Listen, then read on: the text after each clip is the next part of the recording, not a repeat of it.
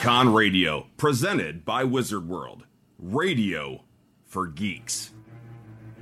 You're listening to the Canned Air Podcast. Your refusal to listen will be one more reason for me to fire up my death ray and take over the world.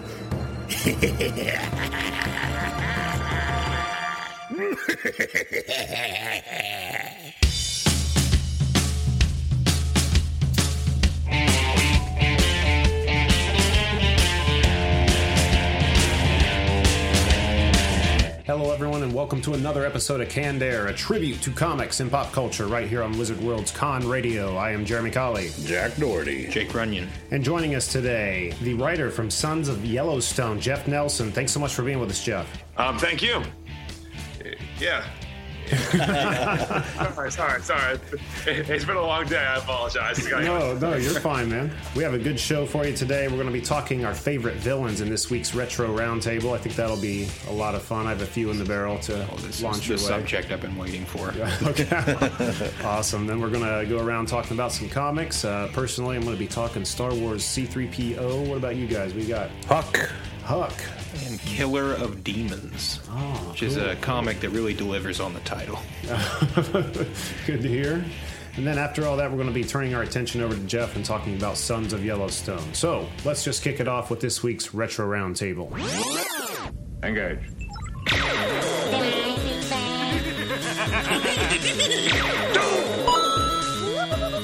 I'll be back.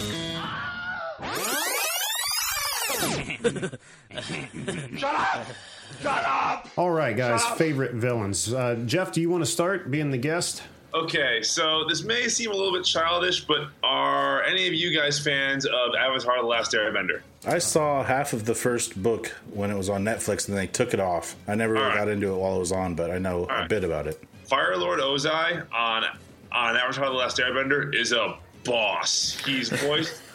He's voiced by Mark Hamill, um, who also No does the kidding. Joker. Wow. Yep. Who also who also does the Joker? Obviously, that's what you know. I- Um, I kind of think in the hardcore comic world, Mark Hamill's more famous for being the Joker than Luke Skywalker. Absolutely. Absolutely, yeah, Absolutely. no doubt. That's where my mind goes first. Joker. Anymore, yeah. for those of you who haven't seen it, I hate to drop a big a big spoiler on the show, but in the finale, which is incredible, the entire series, the protagonist Aang tells Ozai basically, "You had the power to end all this," and Ozai is, and Ozai basically says like, "You're right, I do have the power." I have all the power in the world. And he goes freaking like Super Saiyan. It's it, it, like like like like I remember I was 18 when the finale aired. I was working a summer job at a fish restaurant. I got back at like probably midnight. I DVR'd it. I watched it and I remember and like my eyes bulged at that. I was like, "This is awesome!" but yeah, I'll have to see that. I've never seen the uh, Last Airbender. the cartoon is awesome. The M Night Shyamalan movie sucks, but yeah. Right. Yes. That's widely known that that's an atrocious film. Yeah. Favorite villain? Biff Tannen. Ooh, boy. That's a good one. Yeah. That's Such a good a one. cocksucking douchebag, but you can't help but love him at the same time. And there were so many different generations Yeah. of him, too. You know? It's a biff for every type of person you hate most in the world. He covers the whole spectrum. That's a mean- good one. I mean, for him, his name just really sums it up. If you had someone named Biff Tannen, you wouldn't think they're a nice guy. Like, you know, you would pretty much almost immediately think they're an asshole, you know? Oh, You've yeah. got one career choice. It is asshole. When, Cannot you- deviate. when you have a child and name it Biff, it's like having a child and naming it Jeeves. He's going to be a butler. You are signing a contract for that child. right. what about you, Jake? this is going to sound like a cop out answer, but I tell you what, all my favorite villains share a particular trait. So I'm going to say my favorite type of villain, my favorite like villainous archetype. I like the imperial figures. the ones with aspirations of like global domination. You know, the truly ruthless, not necessarily the imposing, physically dangerous. You know, like your Banes and things like that, or your Bebop and Rocksteady. I like the figure that's behind the scenes, pulling the strings, and when necessary, commits the atrocities to further the goal. I, I like you know Kingpin, things like Oh, that. yeah. Even though he does have like that physical presence, he will fully Well, kick your ass if necessary. Well, I think what's cool about someone like the Kingpin is that he's both. Is that he has the mind to manipulate, um, you know, to kind of move all the chess pieces. But if he's got to beat the crap out of you, then he'll beat the crap out of you. You know. Yes, Right. he Dude, will. scary as hell. Yeah, he is. Even No. before Daredevil came along, the dude was scary. Yeah, you know, yeah, I mean, absolutely. the Daredevil series really accentuated that. But uh, yeah, I mean, honestly, the one good part about the 03 um, Ben Affleck movie was the Kingpin, oh and yeah, I forgot about that. Cool. Was that Michael Yeah. Clarke Awesome. Duncan with Yeah. Kingpin? Yeah. you know, like um, everything else sucked, but yeah, I like the Kingpin. Have you guys ever played uh, Final Fantasy VI? No, I don't think I Not have. six, no. Uh, Kefka, he's absolutely insane. Like Oh, he's, he's, kind of like got like the very pale, sort of a clown, almost a jokery thing Yeah. going. Yeah, yeah. I mean, which I kind of liked Kefka better than Sephiroth, who was the villain in Seven. Obviously, and Seven is the most famous game in the series because Yeah. Sephiroth, they were um, Sephiroth, they were trying to get you to feel sorry for, but Kefka, they're like, nope, he's just uh, you know, he's just a crazy dude who kills people. So have fun. I've got like one memory of that, like one distinct memory of that character, and I think, I guess now that I think about it, it must have been at a friend's house, and I was watching him play it.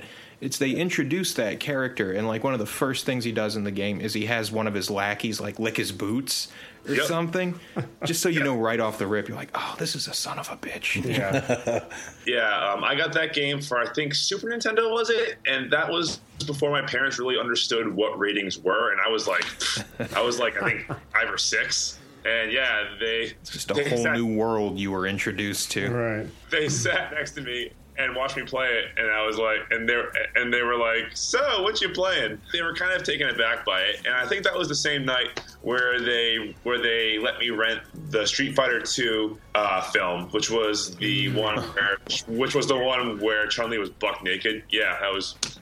Yeah. Yeah, yo. Learning experience. Yeah, nothing wrong with that. I was five. I love Street Fighter. I saw the movie. I was like, "Oh, cool!" You know, I thought it would be like a Street Fighter. Well, it was, a, well, well, you know, it was a Street Fighter movie, but you know, I should. Naked Chun Li. Yeah. Nice. little bonus for you. Again, touching back on when we talked about, uh, I think we were talking about Street Fighter in another retro roundtable.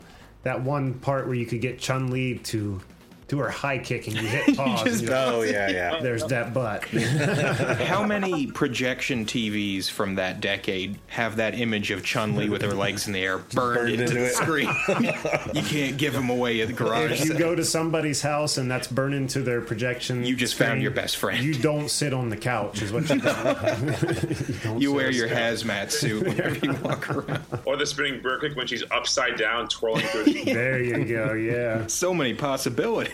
One of my favorite villains, and this is kind of unconventional because I mean he's not really a villain, but on the show he played the villainous character was from that '70s show Red Foreman. Oh, Oh yeah. man, He would be the villain easy. Yeah, I love that character. the He- antagonist. I think you're Yeah. within that range. Yeah. both Now- he and uh, Debra Jo Rupp, uh, Kitty, were they Yeah. made that show for Great me. They were they were all good, but those Should have two, had their own show. You know. yeah. Well, if, if we're going, if we're going into the sitcom world, can we count Sue from Seinfeld as a villain because she was kind of like George's fiance who died of the envelope poisoning? Yeah, man, She's dead. I forgot about. Seinfeld. Are you sure? That's like opening a whole new Right, vault just for like me here. over- Really? Oh, dude, like probably the only '90s sitcom I can watch is Seinfeld. That's a great for show. good reason. Yeah. Dude, if you're staying with Seinfeld, Newman. Yeah, oh, yeah, Newman. Mm. mm. So many from Seinfeld. Yeah. The suit Nazi.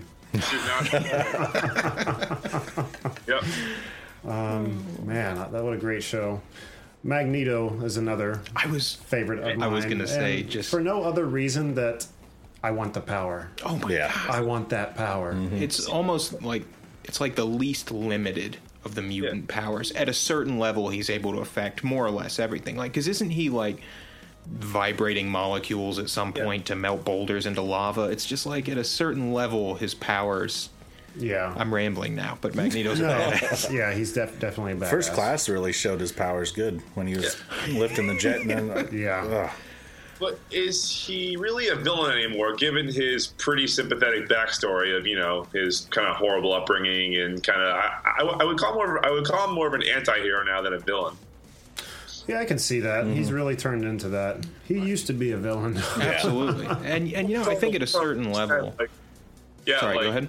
Yeah, like the '90s X-Men comics, he is a straight up bona fide villain. But oh yeah, yeah, good stuff right there. Oh yeah, and and you know it's it's it seems like these days there's there's like a big push to make the villain characters sympathetic, but really Yeah. with the exclusion of characters like like say Dark Knight Joker, who's like hmm. pure mischief, pure chaos, and the occasional murder. The difference between a hero and a villain is ultimately it's it's not even I think goals, but means of getting there. Like I, I, I tend to think of villains as being uncompromising, and that's what makes them villainous. Like evil is inherently selfish; it's callous. You know, they're unconcerned with the people around them, which is an incredible trait. I think that makes for amazing characters. That's why I love. Palpatine.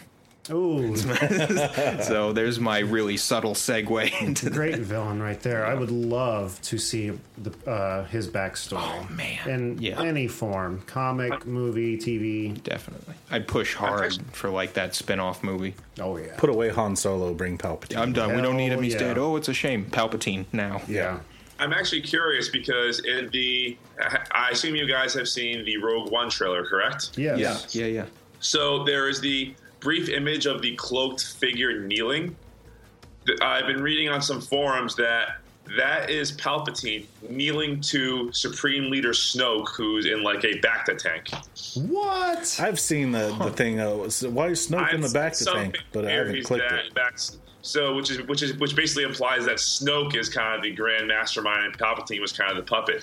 I'm not sure how I feel about that personally, if that's true, because I can't picture Palpatine kneeling to anybody. No, But- me neither. It's like Yeah. violation of the rule of two, right? Yeah. Isn't he like a Yeah. big proponent of that thing? Yeah.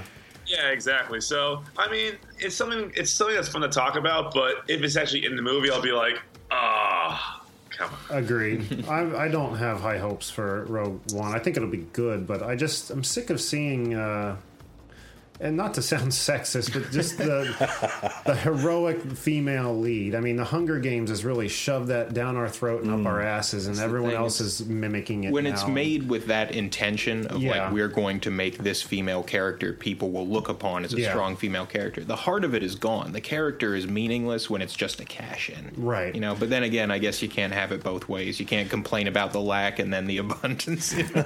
let me let me clarify though that I think Oh, sure. uh, the I don't know remember her name Ridley Daisy Ridley who Yeah. played Rey. She was phenomenal. Oh, what an was great. awesome job. awesome lead. But you know, like in the X Men movies, an Apocalypse that's coming out, the trailer they're playing has uh, Juliet or not Juliet Jennifer. Jennifer uh, Lawrence. Lawrence. yeah, yeah.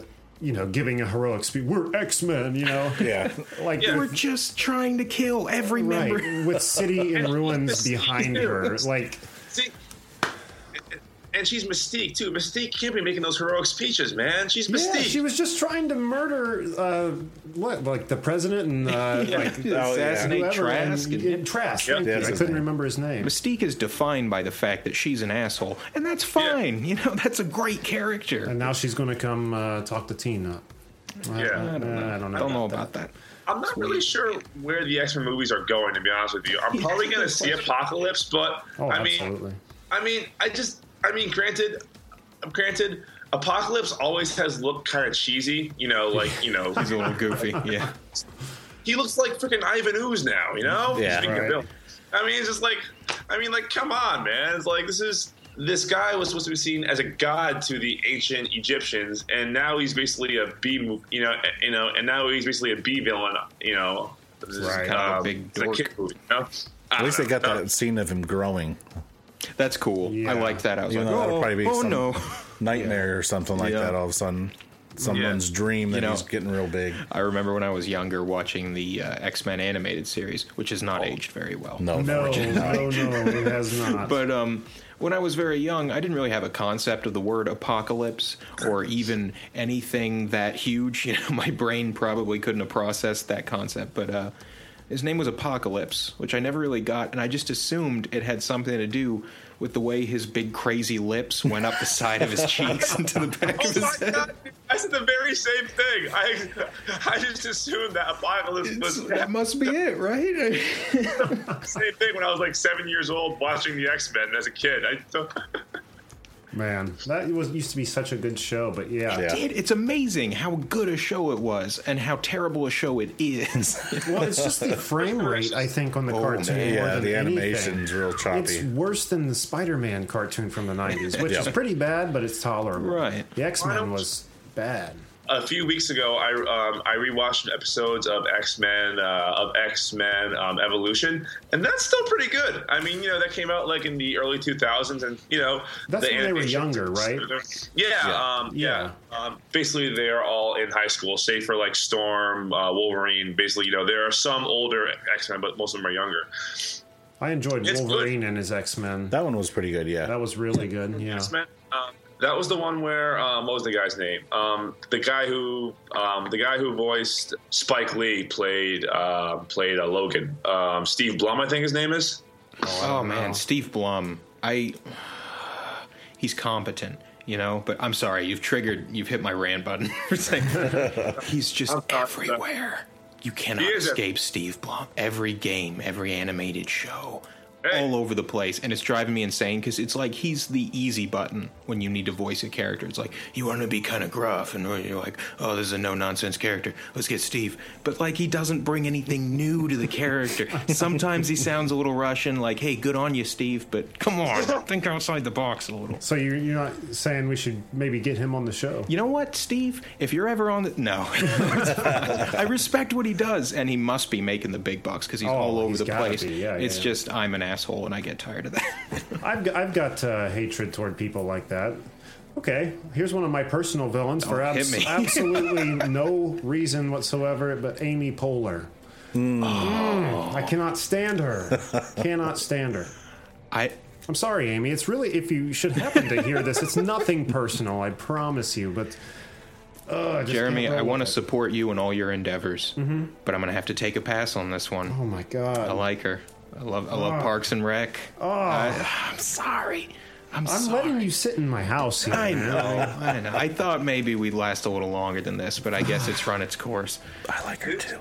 Um, um, wasn't she in? Uh, wasn't she in the Netflix series uh, Wet Hot American Summer? Oh, I don't know. I've never seen that. I don't think I've seen that either. You know? Oh, don't know. oh. I don't know. She might have been. I, I'm not sure. I, I've um, I've personally never seen uh, Parks and Rec, so I have no I'm not missing much. Beat you to it. I guess you get the last word on this one. Canned Air's official stance on Parks and Rec. don't waste your time. Copyright canned air. It's worth it for Nick Offerman. Oh man. Anyone else? Favorite villains? We got like, like two, two, three, four minutes left. Sauron. I'm just going to leave it there. Oh. Sauron. Ooh, It's yeah. that Dark Lord archetype. He's like what a necromancer. He's Yep. fucking dangerous out in the field. He's Just got a big legions. eyeball on a tower. He was just a big eyeball um, after he could no longer take fair forms because the Maiar and blah blah blah Tolkien lore. He just No, whispered love at Sauron. people all the Yeah. time. I'm gonna throw um, Loki out there.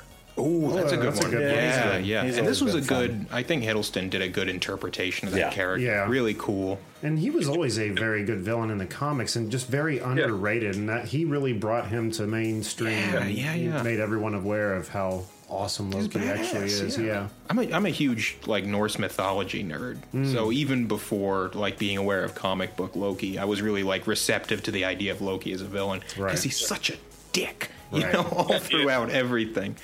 Well, he's the killed- inspiration for the movie Mask. Or the Yeah. Mask. It was the Mask of Loki. Uh, the Jim Carrey masterpiece. Yes. The Citizen Kane of its 10th generation. Isn't it Ace Ventura? This isn't Kane of its uh, dinner. Oh yeah, by the way, villains. Uh, Ray Finkel from Ace Ventura. You mean Lois Einhorn? yep. Einhorn is a man. My God. If Einhorn is indeed a woman, she's suffering from the worst case of hemorrhoids I've ever seen. He found Captain Winky.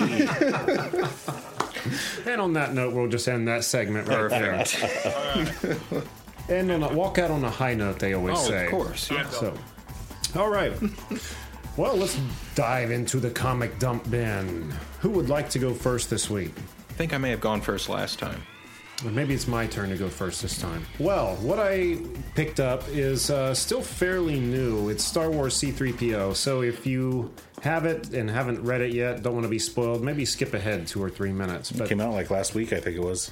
did it? Uh, so yeah, it'll, be, it'll have been out about two weeks by the time this Yeah. aired. I really, really enjoyed it. I didn't think I would, but it's a issue number one standalone that tells the story behind 3PO's red arm in The Force Awakens. Uh, written by James Robinson, and uh, artist was Tony Harris on that. But uh, it starts with a like a rebel ship crashing down on this planet. I don't think they really specify what planet it was, but uh, all living crew on the ship was killed, and all that's left are C3PO and the rest of the droids. And the point of this mission was they had uh, captured an Imperial droid, very much like C3PO. You know the droid that uh, has like the C3PO C3PO body, but kind of like a bug-looking head. Yeah. Yep. Yeah, yeah, yeah. One of those. And uh, so they start saying, you know, we need to find help, find transport back to the rebellion base because this droid's carrying vital information. And as they're journeying to civilization, you know, animals and stuff from the planet are taking them out one by one. And by the end, all that's left is C3PO and this Imperial droid. And this Imperial droid keeps saying, you know, do you serve the rebellion because you want to or because you're programmed to? And C3PO is like, well, you know, I am a droid. That is kind of my lot in life to question. serve, you know. But this Imperial droid was getting a sense of independence. And uh, right when they get to civilization, an acid rain comes down that's melting everything in its path. So they take shelter. And the only way to get help is for this Imperial droid to walk out into the rain and broadcast a signal. Now, again, he's an enemy, but by the end of the book, you know, he's decided I don't want to be programmed to serve the Empire. You know, I want to make my own choices. I'm choosing to help you, 3PO. You've been a good leader. And he goes out, and as he's broadcasting, the rain melts him, except for one arm. So 3PO picks up the red arm and uh, is escorted back to the rebel base. And he had lost one his own arm in the battle, like with one of the creatures on the planet. So uh, they say, "You, we'll get a new arm on you." And he goes, "You know, I think I, I, I have this arm I'd like to put on." So they put it on, and he at the very end complains about, "Well, it's not very practical. It doesn't move like my other arm, but." He's wearing it like a tribute to that droid who made that sacrifice. It That's was, awesome. it was really cool I like that. Yeah, it was a good book. I was very happy I picked it up, so I advise it. Honor among droids. Yeah. Thinking of that book, all I could think of was that 80s cartoon show, Droids, when it was C3PO and R2. Yeah. That's all I could picture is a comic book of that, pretty much. The artwork is uh, hmm, a little different. I don't, I don't know how you would describe that artwork. It looks. You guys all right, notice this is- how in the last shot of well, the last shot we saw 3PO in The Force Awakens, he had both of his uh, gold arms back. Yeah. Did he really? Yeah, he did. I didn't notice that. I caught something on YouTube that was talking about that, and I never did. I never realized it, but yeah, at the very end when they're saying goodbye to Rey. Yeah, he had both his gold arms back. he he must have decided he'd paid tribute to that droid long enough, and like, all right, take it off. That or he was tired of people not recognizing him. right. all right. Who'd like to go next? I'll go next. You go next. Huck, number one, from uh, Mark Millar, One of my favorites. one of the best comic writers I think. I around. love him. Yeah, he's great.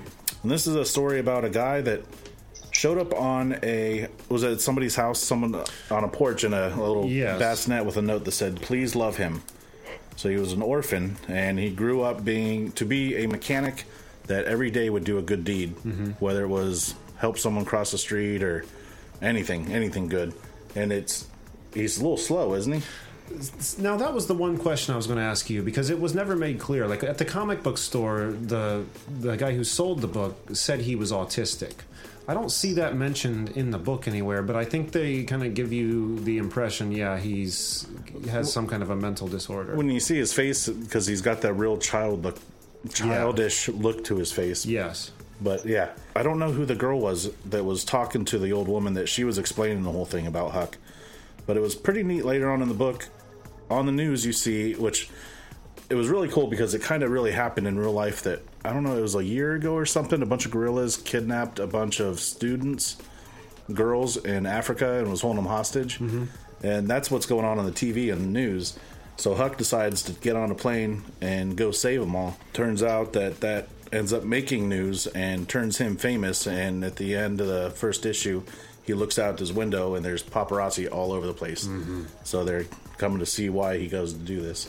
Yeah, that was like the first deed of his that was on that scale. Like every Yeah. other deed was like, uh, I don't know, help so and so. He was at a drive-through. He paid for everybody in line behind him, and he was just Right. walking through the drive-through. Everyone's like, "Well, he's not even in a car." Yeah, but then they ended up loving him. It's funny how that works. As Yeah, as you give someone something.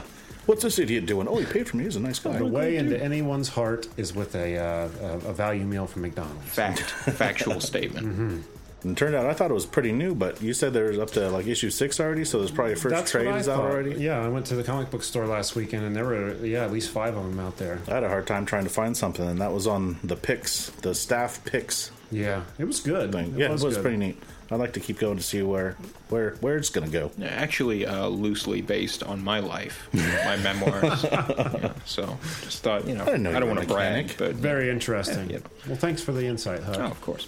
All right, all right. Uh, Huck, do you want to go next, or I have got Jeff? Killer of. D- oh, you know Oh, what? Let's okay. have Jeff go next. Either way, I was just going to let you guys uh, hack it out. Okay, yeah, let's let him. Yeah, hit it, Jeff. Okay. So the series I've been digging lately. Um, have you guys been reading the new run of the Daredevil comics? I have not. No. I've heard that it's good though. I think somebody else was talking about That's it a in couple San episodes Francisco, right? Uh, Yeah. Is it okay? I started with the number one of that one. I didn't go very far with it. Yeah, I think I have the number one, but I didn't continue. Those are great. The artwork's great. Um, I've only gotten to two issues, so I'm not too familiar um, with the story yet. I have see the the thing with me in comics is that I get like stacks at a time, and I read them like months later. Yep. I'm, I'm, yeah, we've all been there. I'm just uh, that kind of person. So I'm always so, um, so you know all of the new releases I'll probably get to probably in two months. So and all the things I'm reading now uh, are things that were released two months ago. But actually, um, a, a series I'm really getting into, and I read the first three issues of, is um, is the Star Wars series. It takes place in between episodes one and two. It's called Obi Wan and Anakin. Oh, I've seen that. I haven't read it, but I've seen that on the shelf. Now, from what I've gathered of it, um, I'm not sure who writes it, uh, but from what I've gathered, it's going to tell the story of how Anakin and Palpatine.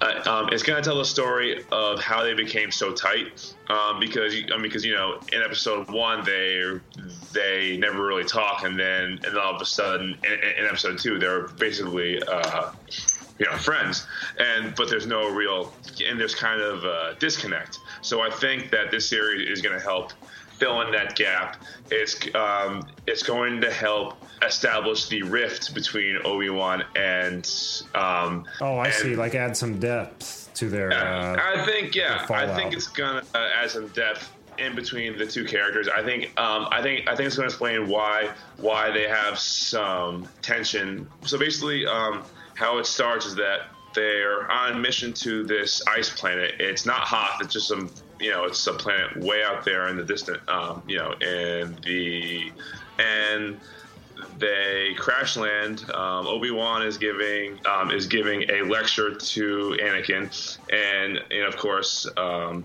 he's not having it, and he's kind of being a brat. As is his way.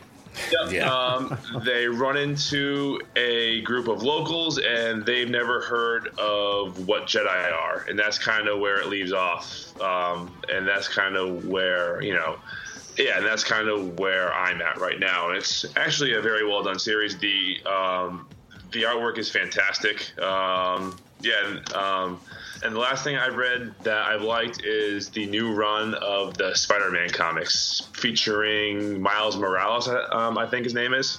oh, okay. Yeah. I haven't read that one yet. And you want to know what I like about that? They don't get into his origin story because everyone knows that he was probably bitten by a radioactive spider. Good point. well That's- established. At this Um, You know, I'm kind of shocked that Marvel is so desperate to kill off uh, Parker, but that's a whole story for a different time. But yeah, Very cool. That leaves Mr. Huck over here. I've got Killer of Demons, and I got to say, of the uh, comics I've read in the in the recent months, this is like top three. This has been such a treat. I don't know if you know. I mean, it's it's not the great American novel or anything like that, but it was so much fun, and it is well written, and I love the art style. And uh, Cliff Notes version of the plot. It happens out of order, but I'll give it to you chronologically. This dude, low level office worker at a marketing firm called Atchison and Morningstar. which is uh, mostly makes their money selling uh, old scratch brand cigarettes to school children and toddlers. And at one point, they're convincing their intern to try crystal meth because they convinced her it's harmless. They're bastards. But he works for this marketing firm. He's just kind of a drone, and it's run almost exclusively by demons.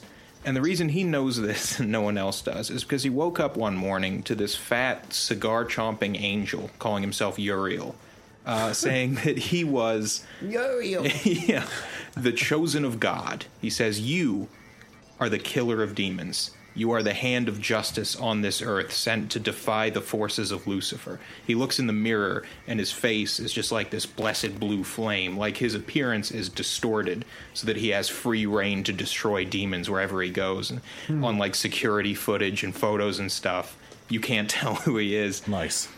and upon uh, upon being told that he's the killer of demons, he goes into work and he finds all but one person he works with day to day is a demon in disguise. And the first scene in the book, he's at a strip club with his boss and one of his coworkers, and a woman brings him back for a lap dance, and he's like, "Hey, do you want to come with me to the back room?" She's like, "Oh yeah, sure, baby." And she climbs onto his lap. And in the next panel, you see the end of a knife blast out of the small of her back, and she slumps over, and she's this like ram horned succubus lying on the ground. He's like. Oh God, that's a shame. Wow. and so he uh, he's just roving around killing demons, trying not to get caught. At one point, he massacres a White Castle. Something about the fact that it's White Castle just kills me. You don't do that to White Castle. Yeah, exactly. Oh, man. And they're talking about how um, there was an accord made between heaven and hell millennia ago, wherein Lucifer was banished from the heavens and sent to earth. And you see the conversation between like the archangel Michael and Lucifer as he's being corrupted and how and he says, "Wait, all right, so he sent me to hell." Why can't I leave? And he's like, No, you can't leave. This is your punishment. And he's like, What's he, what's he going to do? Is he going to send me back to hell? You know what? I'm annexing Earth too. and at this point, Lucifer decides all his children and demons have free reign of the globe. So, um, in response to this, there is one chosen human, and there can only ever be one at a time, who is the killer of demons. He can see them, he can defeat them. He's tougher, he's stronger, he's faster, but he's still mortal. But there can only ever be one. And uh, throughout the comic, it's just him grappling with whether this is happening or not, if he's really some holy avenger, or if he's just massacring an office building and various fast food places. he checks himself into an asylum at one point, but uh, decides after a time, yeah, all right, I guess I have to. When he realizes that his boss back at Atchison is Astaroth, one of the original fallen hosts, like Satan's cohort, you know. So, uh, wow. Oh, it's fantastic, and he fights and he fights, and his little his little cherub uh, friend there, Uriel, who tells him where to go, who to kill. Um, at some point, the fight's turning against him, and Uriel prays. He's like, "Hey, help us out here. I mean, it's it's not working out." And uh, you know, I guess God or whoever, some angel intervenes and distracts a demon so that uh, the killer can get a get a hit off on him. And at the very end of the comic, they they go back to um, the accord between Lucifer and the angels, and they're discussing it. And they're like, "All right, hang on. So we can only have one guy down there killing angels, but he can have unlimited demons on Earth." And they're like, "Yeah, yeah, that's the deal." It's like, how did how did he manage that? And he's like, "He's just." Satan's a dick, all right? He's just a smooth talker and he's an asshole, and this is how it is. And if our killer of demons, if he cheats, Satan gets to activate his guy. They're like, what does that mean? And it hard cuts to like Lucifer appearing in some like dilapidated warehouse. And he's looking off camera and he says, The angel cheated. I've been waiting for this for a long time. Rise, killer of angels and there's like this ninja in a pentagram with like two mac 10s so presumably that's going to be the next issue i need to get hold of it because oh it's a lot of fun and i haven't done it justice so i really recommend you guys check it out yeah The cover reminds me of like a cross between Army of Darkness Yeah, and was just yeah, thinking Luther it's definitely got that Yeah. vibe yeah it's so awesome yeah i loved it All right. Very successful comic dump bin, I, I think say. so. A lot of good books. And with that, let's just move right into. Real World Heroes. Jack, who do we have this week? Tacoby Bird from Florida. And what has Tacoby Bird done to deserve a spot on the wall of justice? He has. Well, this happened last month actually, so it's a pretty recent deal. Uh, Tacoby was waiting for his school bus to arrive one morning. Uh, there at the intersection where he was waiting, there was a school bus that was getting ready to pick up some kids. Another school bus that was parked behind it. As he was standing there waiting for his bus to come, those buses are sitting there. He notices a semi flying down the road, Uh-oh. and it's going pretty fast, and it didn't look like it was going to stop in time. So it ends up trying to slow down, hits the first bus, which of course sends the other bus into the one in front of it. And he, just before a kid put his foot to get onto that bus, grabbed that kid, pulled him back, and pretty much probably saved that kid's life. Oh, yeah. Anyway. And after that, it was reported that he even got on the bus and was helping kids get out the windows and stuff to save them. There was a couple kids that ended up going to the hospitals. There was just a bunch of some broken bones and bruising, but nobody got seriously hurt. could have been a hell of a lot worse oh, absolutely. And apparently, it was the driver of the semi was saying there was a lot of sun glare, so he didn't realize how fast he was going or that you needed to stop pretty quick. So Oh, really? so he yeah. was just cruising along, listening Yep. to uh, Rush or that whatever. morning sunshine coming up and just blinded him. So wow Wow. I guess bring sunglasses if you're driving a truck. I, know, what trucker. I don't. I know what it's like. There's certain toward the end of summer, coming up Cemetery Road over here. Mm, yeah, The sun hits you, you just can't see anything. Staring I- directly into the nuclear fury. Yeah, yeah. So for that, Tacoby, you have found a spot on our wall of justice. in the Hall of Heroes. man, that's that's really cool. Wild. Take some reflexes. But yeah, yeah. All right, very cool. All right, well, with that all behind us, let's just turn our attention right over to Jeff Nelson and talk about his comic Sons of Yellowstone. Thanks again for being with us, Jeff. No problem, man. Thank you. So this was a very interesting book. I think we all had a lot of fun reading it. Definitely. Um, it was cool to read because you, I, it almost had like a western kind of vibe to it, but at the same time, it I mean, obviously wasn't a western. That's what I thought I was getting into. Right. Yeah.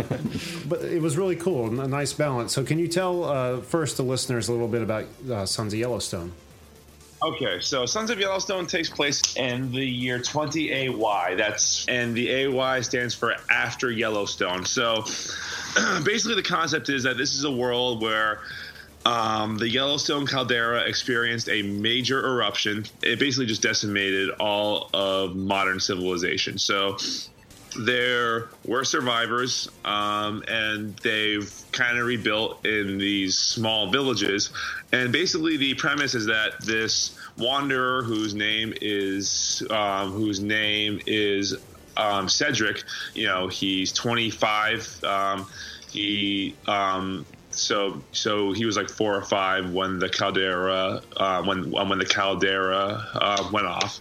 Um, he you know he's wandering and he basically goes west and finds this giant and basically finds this giant city and that's weird you know given that the um, given that the caldera basically just um, yeah um, and basically he finds that in this um, city um, his kind who are called sons of yellowstone who are people who who absorbed um, this substance that um, this sorry it's been a long day.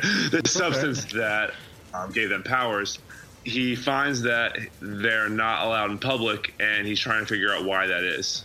It really stems from there i think. Um, it kind of um, it's only two issues in. So um, so basically he wanders in this city called nuevo san diego um, sons of yellowstone who are people who absorbed um, yellow mercury who aren't allowed in public in this city. He's trying to figure out why Sons of Yellowstone aren't allowed in public. and it really ties into what Odenki is doing, who are um, who um, who's the guy back in what used to be uh, Minnesota, because because Odenki was the guy who warned him not to go west, and that's kind of where it all takes off from there. I, I can't wait to see. See, I don't know how much I can say here. I mean, can I talk about the issues? Anything? What happens? Yeah, talk what you want. Okay, just uh, Cedric's beef with the mayor. I want to see how that develops. That's what I'm really curious about. But uh, more so than that, I'm kind of curious. How did you? Where did you come up with this idea?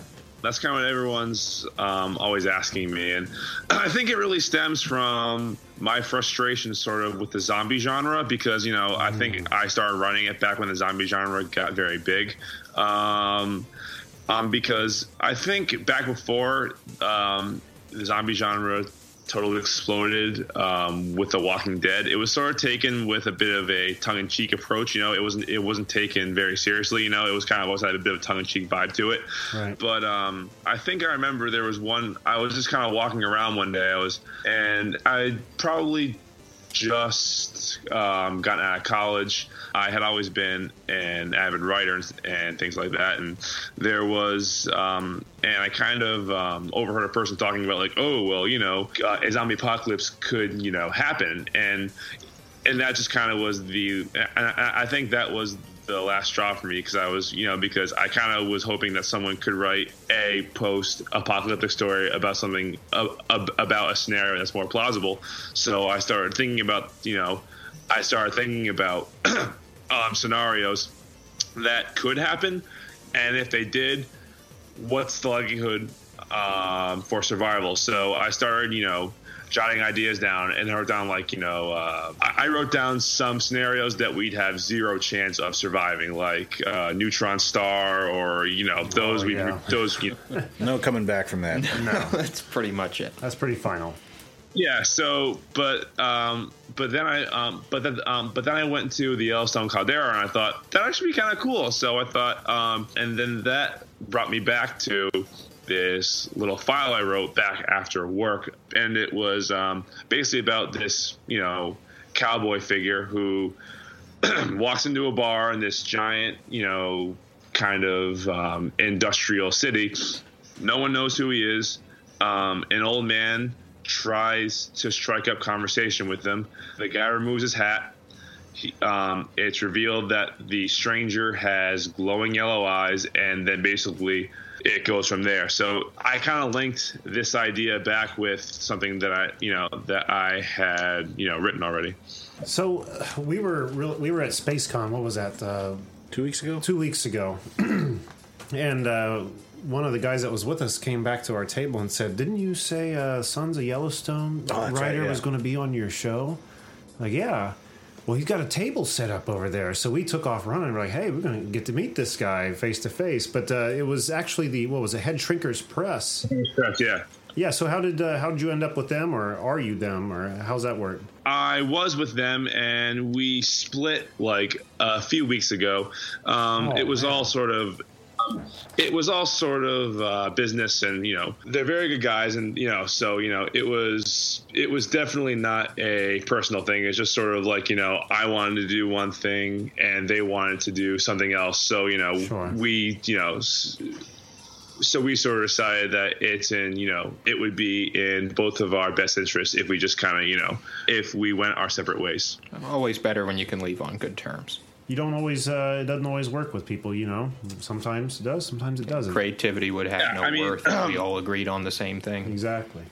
they helped me um, get my start and that was something that i really was thankful for like they linked me up um, with the artists um, and the colorist and the letterer and the team that i have is um, is very much intact so that's um, you know um, so that's cool. We're currently working on issue three, and we um, and we're pitching a full graphic novel to new publishers. Oh wow. Well, very cool, man. I wish you the best of luck, though you probably won't need it. How far do you see this uh, series going? Oh man, I have So let's see. I have issues one through six written, and that's going to be volume one of the graphic novel. Um, seven through twelve is going to be volume two. Um, so basically, volumes one and two are going to encompass part one. I have more planned for after that, but it's kind of all in the very early stages. I think um, once um, once the reader listens to, I mean, once the reader reads part one.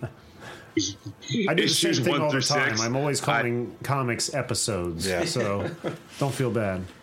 Yeah, I think they're going to. I think they're going to really get an idea of what's going on because, um, right now the. I mean, you know, eh, eh, you know, everyone said that you know there's not a whole lot of exposition as to what's going on in the in these first two issues, and that was very much you know the intention, uh, because those are kind of my favorite.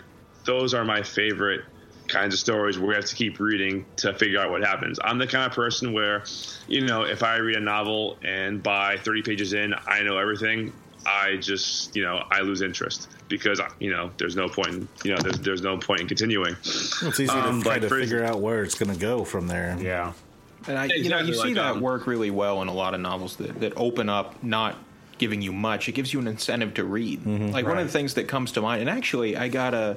Depending on your opinion of Stephen King, I don't know if you'll consider this a compliment or, or an insult, but I got kind of a Dark Tower vibe. I don't know if you. boom, nailed it. Yeah. Okay. You know, you've got this lone gunslinger rolling into town. World's gone to shit. You know, all these strange customs and cultures and sayings and professions, and you don't necessarily know what they mean, but the implications build the story.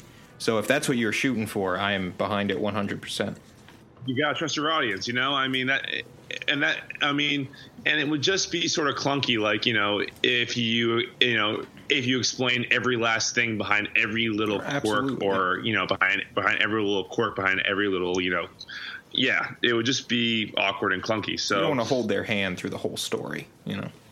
a lot of people have asked me questions about Cedric's um, dialect and how he goes from like Spanish to French to English to Dutch to, you know, he even speaks like some Latin in there. And the reason for that is this was like in the early the early um, development of the story. I just figured that. You know, because America is such a huge melting pot of cultures that let's say if something happened where, you know, the American where you know American you know infrastructure just went to shit and everything kind of dissolved.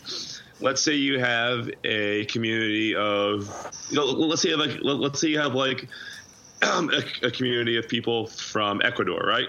Okay. Mm-hmm. They'd probably go back to to speaking just Spanish because the necessity for them to speak English is now gone. You know, they are now confined to their one community and that's it, you know? Culture. Yeah. It's been going from village to village and basically picking up all of these, you know, languages. And that's kind of why it's, um, and um, and that's kind of and that's kind of um, the reason for that. I even wrote in a reason for the Latin, which which I'm hoping to write in part two. Um, basically, just um, just to um, give you guys the backstory behind it is that when the this is sort of based off of a Latin. I took Latin in high school, and my teacher was absolutely insane. Those are the best teachers I've always found.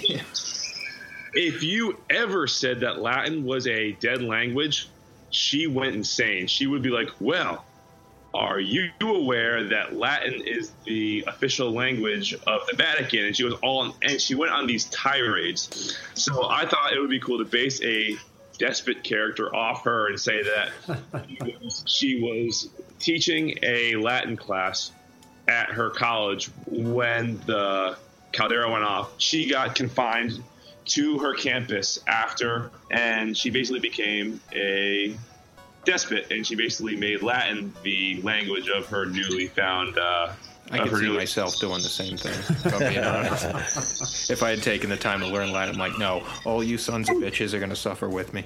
It's so frustrating. I mean, it's, it's kind- for Latin. It it doesn't matter what it doesn't matter what order the words are in the sentence. It, it, it can be freaking anywhere, and you've got to figure out what order the words go in. And that is a nightmare. It's like the math of languages. You know, all these equations.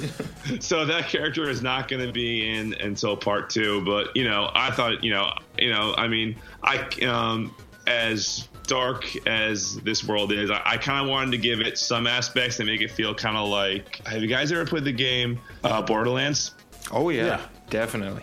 I kind of wanted to give it a touch of that dynamic too. I mean, you know, the villain's not going to be yelling.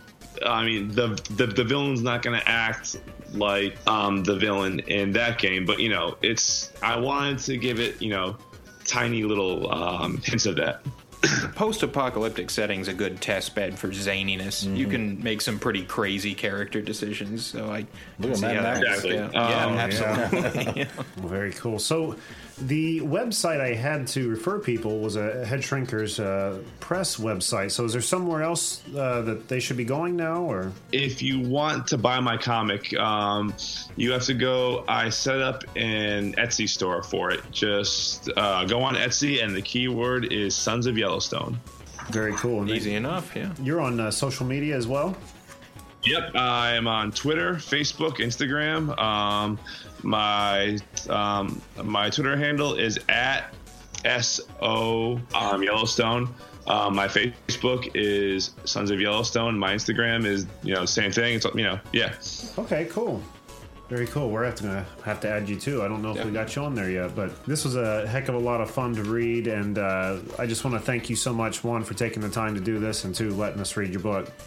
No problem. Oh guys, um, thank you. Jack, what do we have on the website?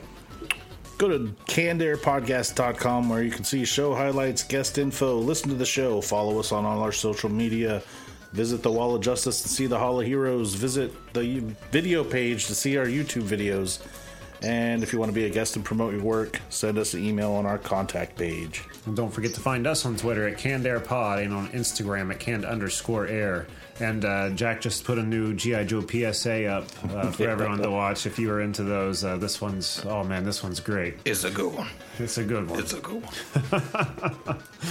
All right. Uh, I think that's going to do it for this week. So until next time, I am Jeremy Colley. Jack Doherty. Jake Runyon. And Jeff Nelson. Thanks for listening, everyone.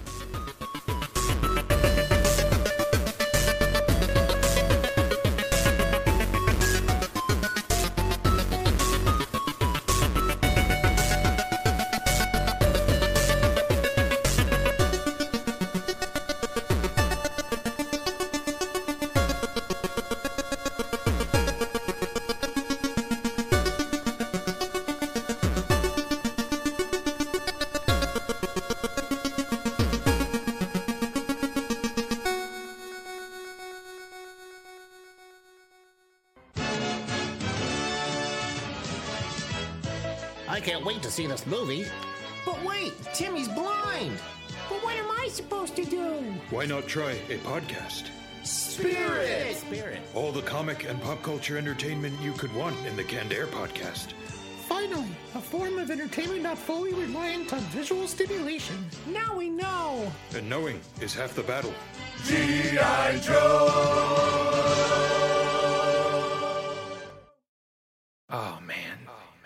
It just the problem. If if if Well, hey, podcast listener. My name is Vince, and I'm the host of a show called The RR Show. It stands for Reddit Readings.